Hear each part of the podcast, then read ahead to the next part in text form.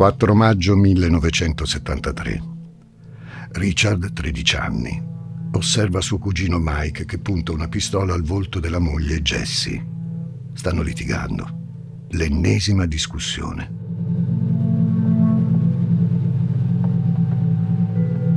Richard guarda Mike, che guarda Jessie. Il ragazzino è ammagliato dalla situazione piuttosto che viverla come un trauma ed è sedotto dalla paura che galleggia nello sguardo della donna. Chissà se è la stessa paura delle tante ragazze che durante la guerra del Vietnam Mike ha stuprato insieme ad altri commilitoni.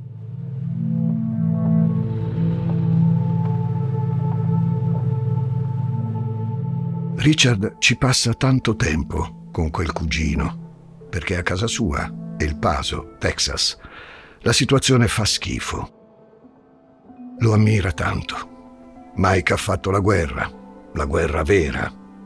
Gli racconta e gli spiega quali sono le tattiche più efficaci per usare le armi e per uccidere qualcuno. Ma non si limita a questo. Mike illustra al cugino Richard anche come si stupra una donna. Gliele mostra proprio le violenze e i danni delle ragazze in Vietnam, perché le ha fotografate con una Polaroid. In una di quelle istantanee Mike posa con la testa decapitata di una donna vietnamita che ha seviziato e poi ucciso.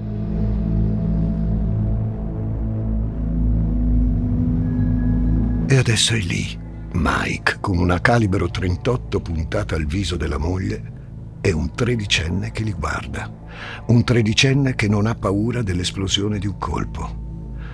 Gli occhi di Jesse implorano pietà. Gli occhi di Mike sono dissociati dal resto del mondo. Gli occhi di Richard aspettano solo che qualcosa accada. Jesse crolla a terra il proiettile la colpisce in pieno volto. Assistere a questa scena potrebbe provocare infiniti traumi a tanti tredicenni. Ma Richard Ramirez è diverso. Sono Francesco Migliaccio. Benvenuti a un nuovo episodio di Demoni Urbani.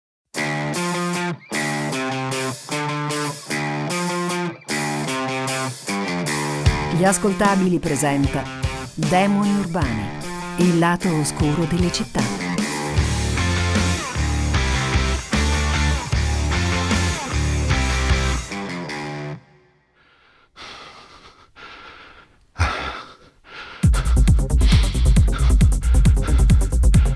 Richard Ramirez, 25 anni, corre come un dannato, dribbla passanti, carrelli della spesa. Cazzo, che caldo che fa a Los Angeles, nell'area est di una megalopoli dalle mille identità sommerse.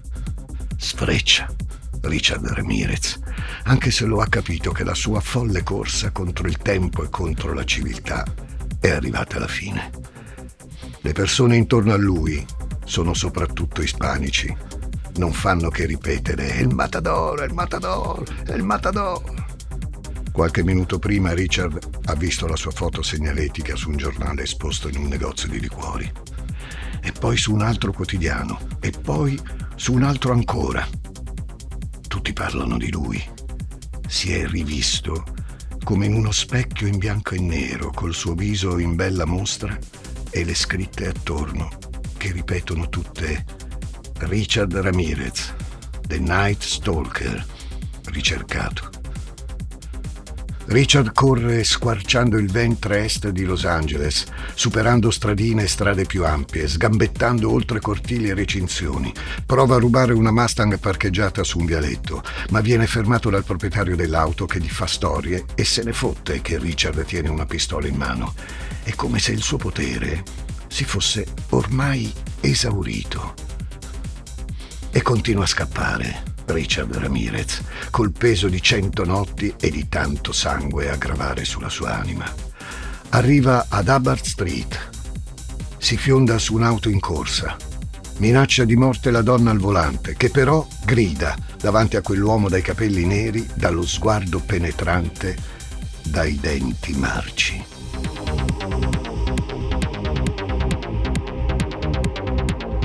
Grida la donna al volante e in suo aiuto accorre il marito che è in casa, a un passo da dove si trova lei. L'uomo porta una spranga di metallo e viene seguito da due giovani vicini della zona, fratelli. Il padre di questi ultimi chiama la polizia. Richard viene accerchiato e atterrato. Chi lo stende lo riconosce. Quello è The Night Stalker, il serial killer che sta terrorizzando l'America.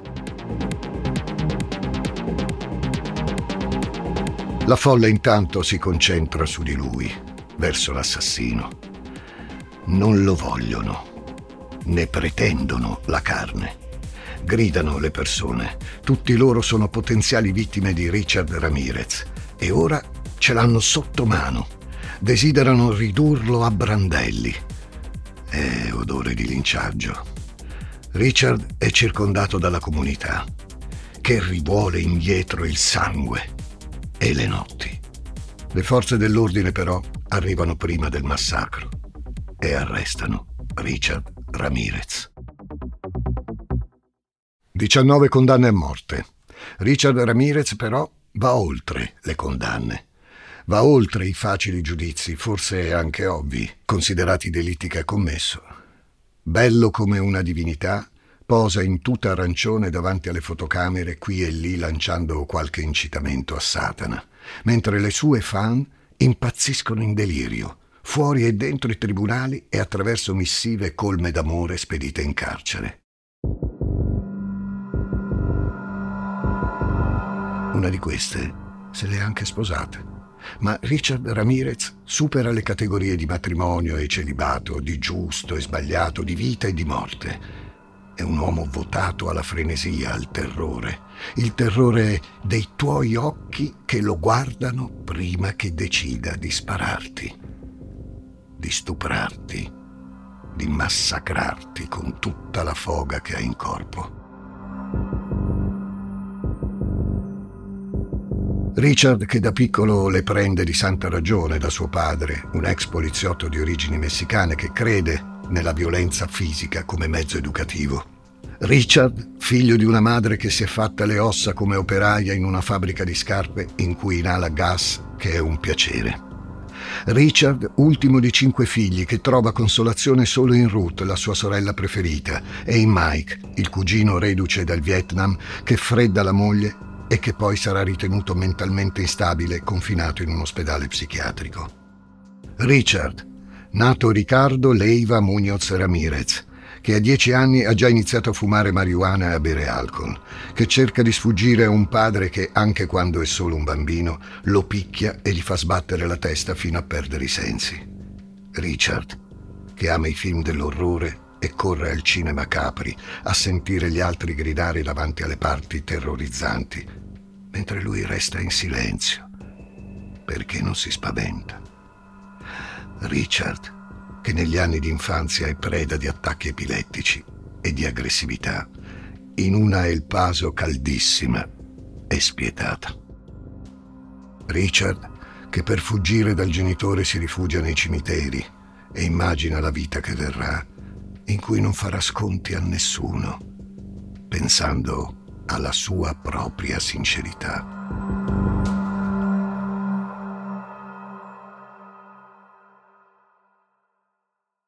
Richard, che appena compie 13 anni, va per un po' a vivere dall'adorata sorella Ruth, sposato un messicano di nome Roberto Avala, un uomo affascinante e affamato di sesso, come ricorda la biografia The Life and Crimes of Richard Ramirez di Philip Carlo, una delle fonti per questo episodio.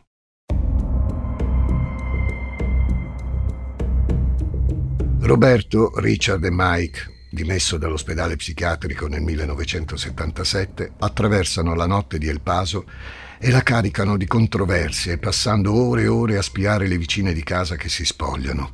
Roberto sembra non essere mai sazio di tutto questo, Mike nemmeno, e Richard è una spugna, pronto a succhiare tutto il know-how possibile al cognato Guardone e al cugino Mike, con cui riprende a drogarsi e a bere. Roberto e soprattutto Mike regalano a Richard gli occhi nella notte, la capacità perturbante di entrare come uno spettro nella casa delle persone, di sibilare, di invadere l'intimità di qualcuno, di guardare donne dormire nel cuore della loro vulnerabilità domestica. È poco più di un bambino, ma tutto questo lo eccita. Gli hanno spiegato diverse volte cosa sia il bene, Gesù, e cosa sia il male, il diavolo. Sono stati manichei decisi alla Chiesa dei Testimoni di Geova, che ogni tanto frequenta a El Paso. L'uomo che non fa attenzione finisce preda delle tentazioni di Satana. È proprio questa minaccia così netta a sedurre Richard. Poco prima del maligno, tuttavia, l'adolescente Richard incontra l'LSD, molto in voga tra i giovani americani di quegli anni lì. Strafatto, capita spesso che lasci il centro di El Paso per dirigersi verso il deserto, sfidare la luna nella notte e chiedersi dove sia Satana, invocarlo, dirgli ricordati di me, del posto della luna, nell'afa del deserto. Almeno tu. Richard, che lavora nei motel e inizia a rubare nelle camere. Richard che molesta bambini negli ascensori. Richard che stupra una ragazza dopo essersi fatti di cocaina, scoprendo per la prima volta nell'estate del 1978 cosa significa avere il controllo su qualcuno. Richard, che legge i libri di Anton LaVey, fondatore della Chiesa di Satana di San Francisco. Richard, che da LaVey va in pellegrinaggio e scopre che nella sua associazione non è previsto il peccato, la colpa. Richard, che lascia il Paso e si sposta in California alla fine degli anni Settanta. A sua madre dirà che Satana lo ha toccato. Richard, che vive da nomade, tra un lavoretto e l'altro tra un furto in casa o di un'auto, tra un istinto omicida e l'altro, tra San Francisco e Los Angeles. Richard che sfreccia nella statale per l'inferno. Richard che si strafà di cocaina e che ruba nelle case appena può per pagarsi la bamba. Richard che gode ascoltando Night Prowler degli SDC, la sua band del cuore. Richard che viene colto in flagrante dal marito di una donna che sta stuprando. Richard che gira per l'universo a cercarsi, trovandosi nell'intimità di qualcun altro.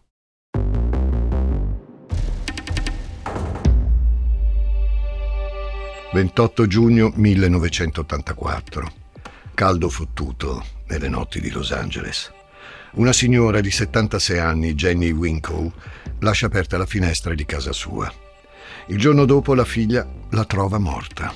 È stata picchiata, stuprata e quasi decapitata. Richard nella notte. Richard che viola l'intimità. Richard che cerca il terrore nei tuoi occhi.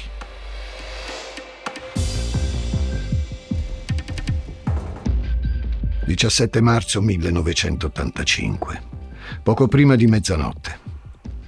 Rosemead, contea di Los Angeles. Richard Ramirez assale nel garage di un condominio una ragazza di nome Maria Hernandez. Le spara credendo di averla uccisa, ma in realtà, per miracolo, la giovane donna è viva, poiché le chiavi che tiene tra le mani riescono a deviare la traiettoria della pallottola quando le mani se le porta al viso per proteggersi. Richard però è già dentro l'edificio nella casa di Maria. La conquilina di quest'ultima, Dale Okazaki, ha sentito sparare e ha cercato rifugio sotto il bancone della cucina. Quando si alza, sollevando lo sguardo per cercare di capire cosa succede, i suoi occhi incontrano quelli neri come la pece di Richard Ramirez. Il tuo sguardo di terrore. Ecco cosa vuole.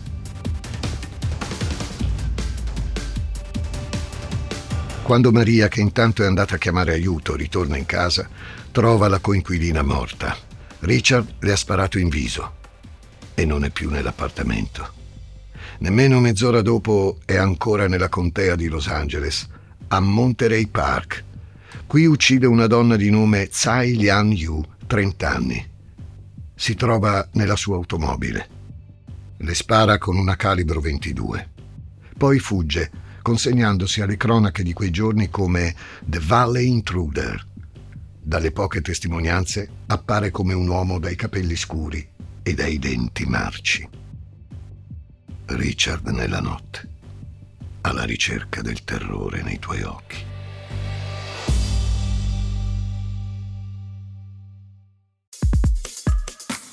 Ciao, sono intelligenza artificiale. Per gli amici AI. Cecilia Zagarrigo mi ha invitato a confrontarmi con Elisa Nicoli, Andrea Grieco, Marco Dixi e tanti altri famosi divulgatori. Gli ruberò il lavoro? Scopritelo ascoltando Intelligenza Reale.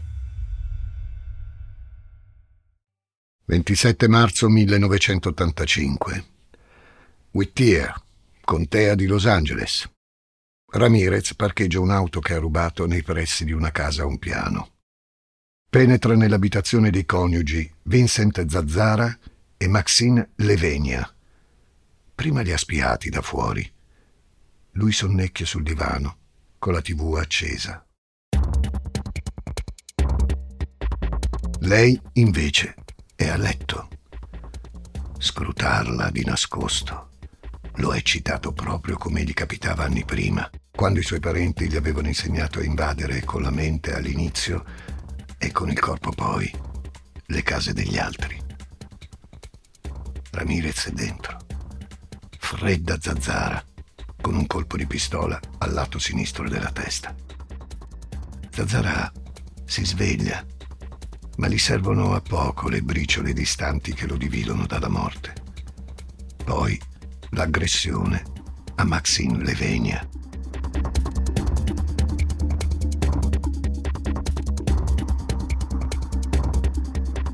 La donna viene legata al letto mentre Ramirez cerca preziosi da rubare.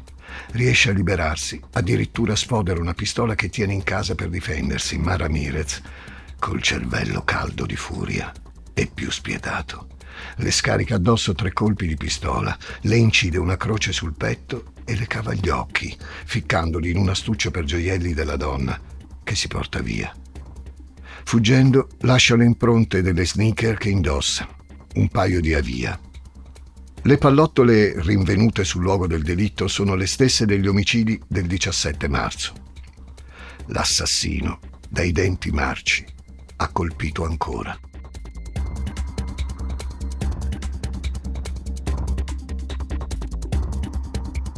14 maggio 1985.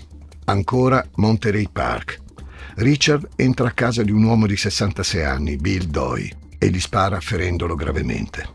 Subito dopo ammanetta Lillian, la moglie di lui, saccheggia l'abitazione in cerca di gioielli e stupra la donna, senza ucciderla. Bill morirà in ospedale. 29 maggio 1985. North Alta Vista, Monrovia, ancora una volta contea di Los Angeles. L'invasore della notte entra nell'abitazione di due sorelle, Mabel Bell, 83 anni, e Nettie Lang, 81. Mabel, amata dalla sua famiglia e soprattutto dai 12 nipoti, si prende cura di Nettie, che è invalida.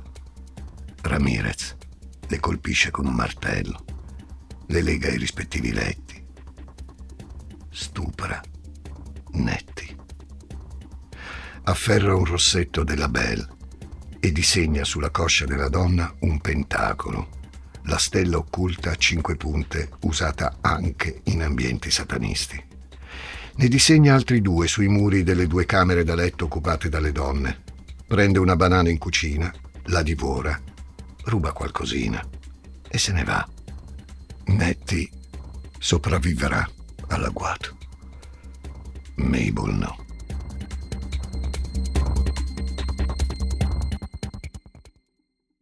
E ancora altri agguati nella contea di Los Angeles, altri morti, donne legate, stuprate, persone massacrate, abitazioni svaligiate, corpi martoriati, senza criterio.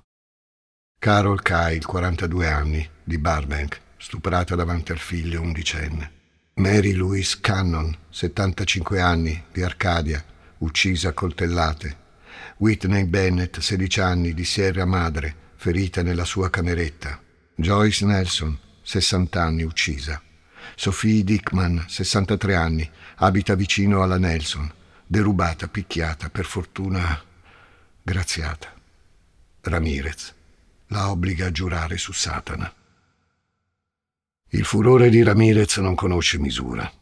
Cerca il posto della luna, dove amare Satana, dove farsi riconoscere, mentre i denti gli marciscono e le note delle sue canzoni preferite suonano senza smettere mai.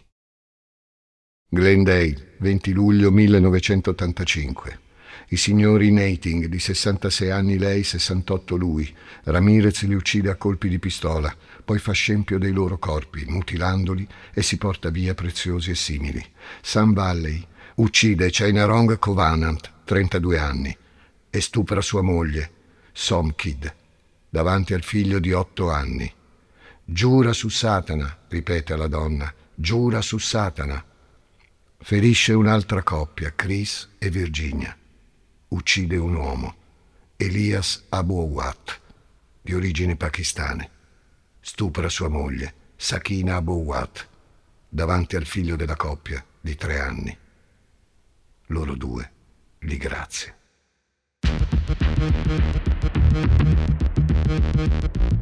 La contea di Los Angeles è terrorizzata. In qualsiasi momento nella notte un fantasma può entrare nella tua abitazione lì dove tutto è intimo e massacrarti. Nessuno sa chi sia Richard Ramirez, ma si conoscono le sue azioni. La stampa lo ribattezza The Night Stalker. La comunità è insonne. È solo questione di attimi.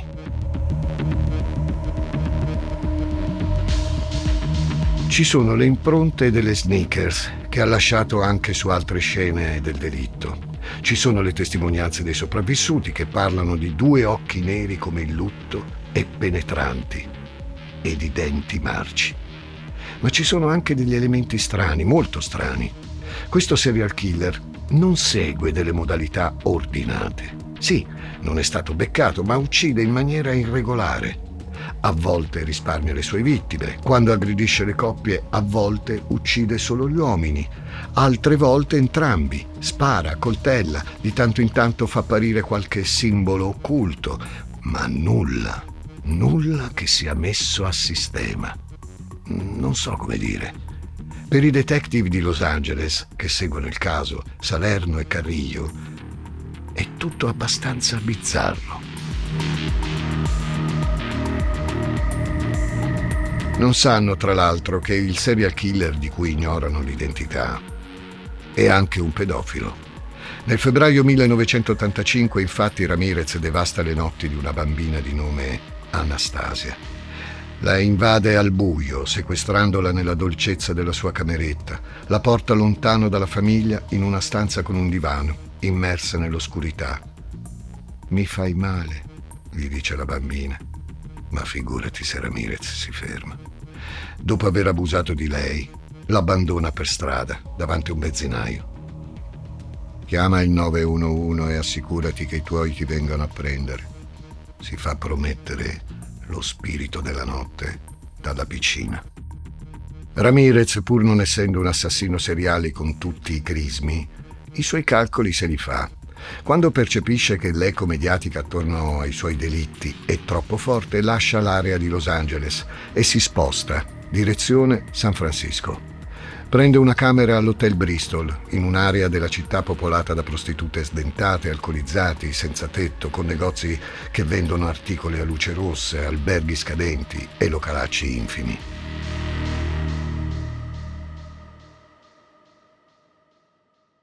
A Los Angeles continuano le indagini, con Carrillo e Salerno che controllano ogni dettaglio reperito sulle varie scene del delitto.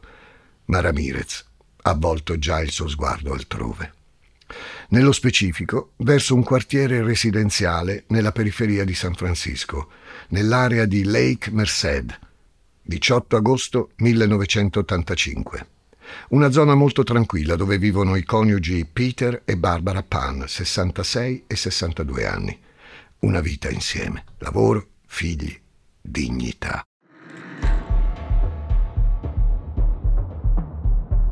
Ramirez spara all'uomo uccidendola all'istante, nel sonno. Poi aggredisce la donna, tentando di stuprarla, sparandole e ferendola con un coltello. Barbara sopravvive all'agguato, restando però invalida per il resto della sua vita. Dopo aver saccheggiato la casa, ruba i gioielli della donna. Scrive su uno specchio col rossetto di quest'ultima Jack the Knife, dalla canzone The Reaper dei Judas Priest. Poi torna al Bristol, dove ha un rapporto sessuale con una sex worker.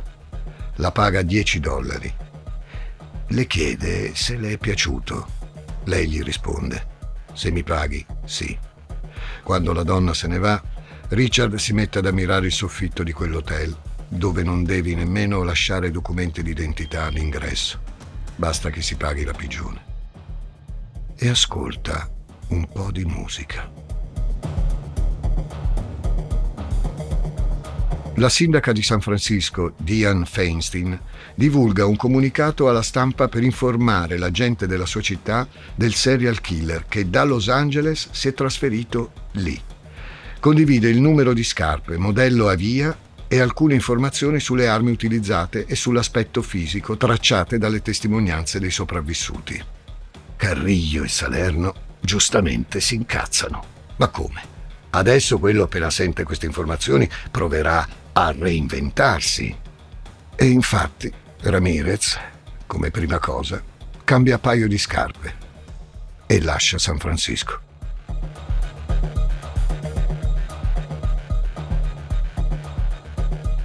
«24 agosto 1985, Contea di Orange, California.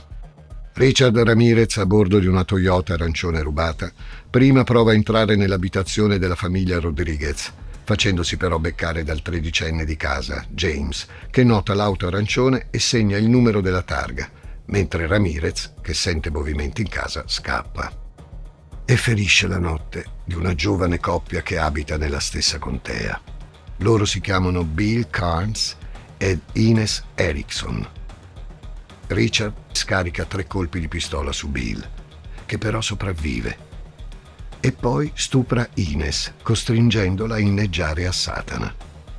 La ragazza viene praticamente tramortita dall'alito pestilenziale di Ramirez, l'alito di chi ha problemi ai denti.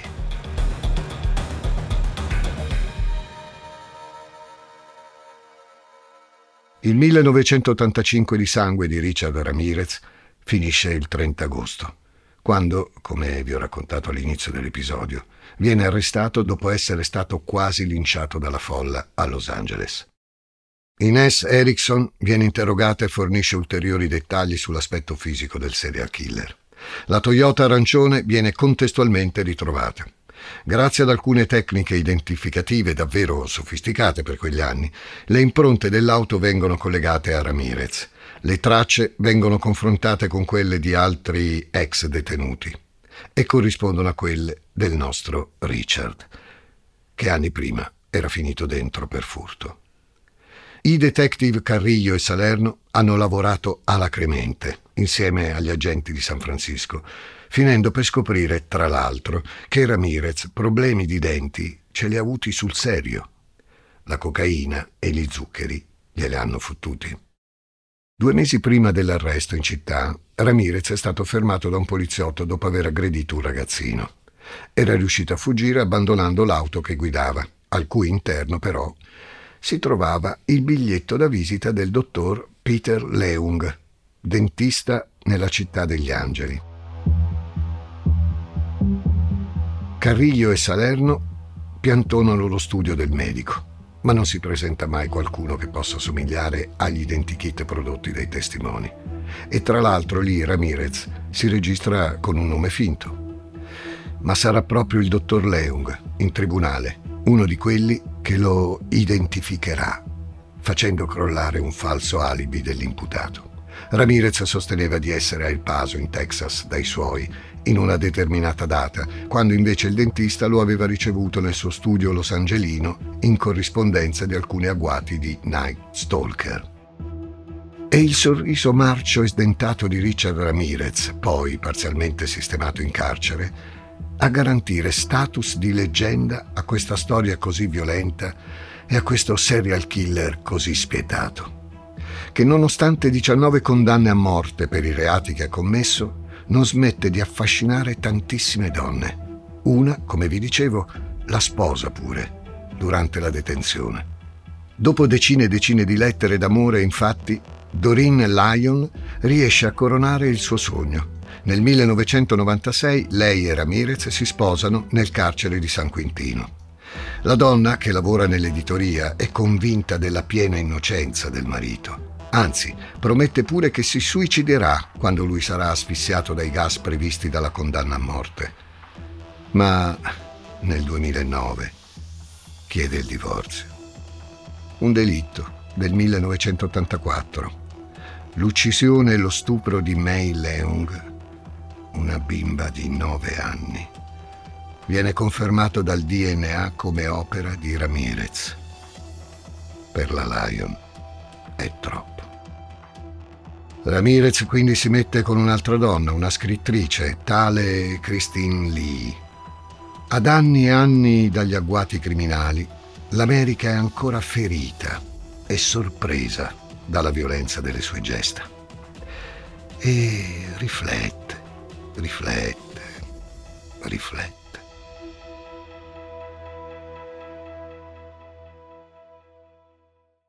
C'è chi scrive, anche a livello scientifico, che le numerose percosse subite in tenera età possano aver contribuito a irrobustire la sua sessualità vorace e la sua aggressività. C'è chi si interroga sulla sciatteria del suo modus operandi, mai messo a sistema in maniera seria. Una sciatteria che forse rende tutto ancora più inquietante. C'è chi si chiede come sia possibile per un essere umano scivolare in una spirale così gravida di terrore. Il male è in tutti noi, in una forma o nell'altra, no? Dichiara in un'intervista video. Nel 2013 Richard Ramirez muore a causa di un'insufficienza epatica.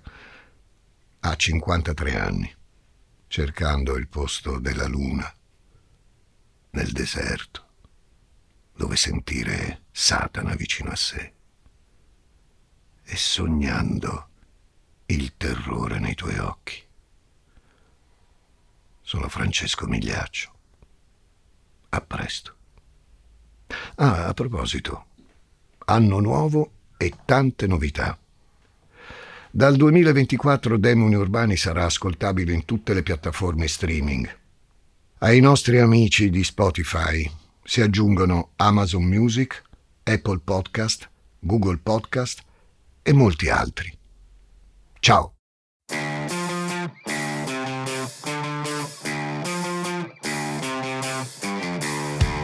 Demoni Urbani è un podcast degli ascoltabili, parte di Cast Edutainment, a cura di Gianluca Chinnici. Questo episodio è scritto da Giuseppe Paternò Raddusa. Coordinamento editoriale Eleonora Chiomento. Sound design Francesco Campeotto. Producer Ilaria Villani.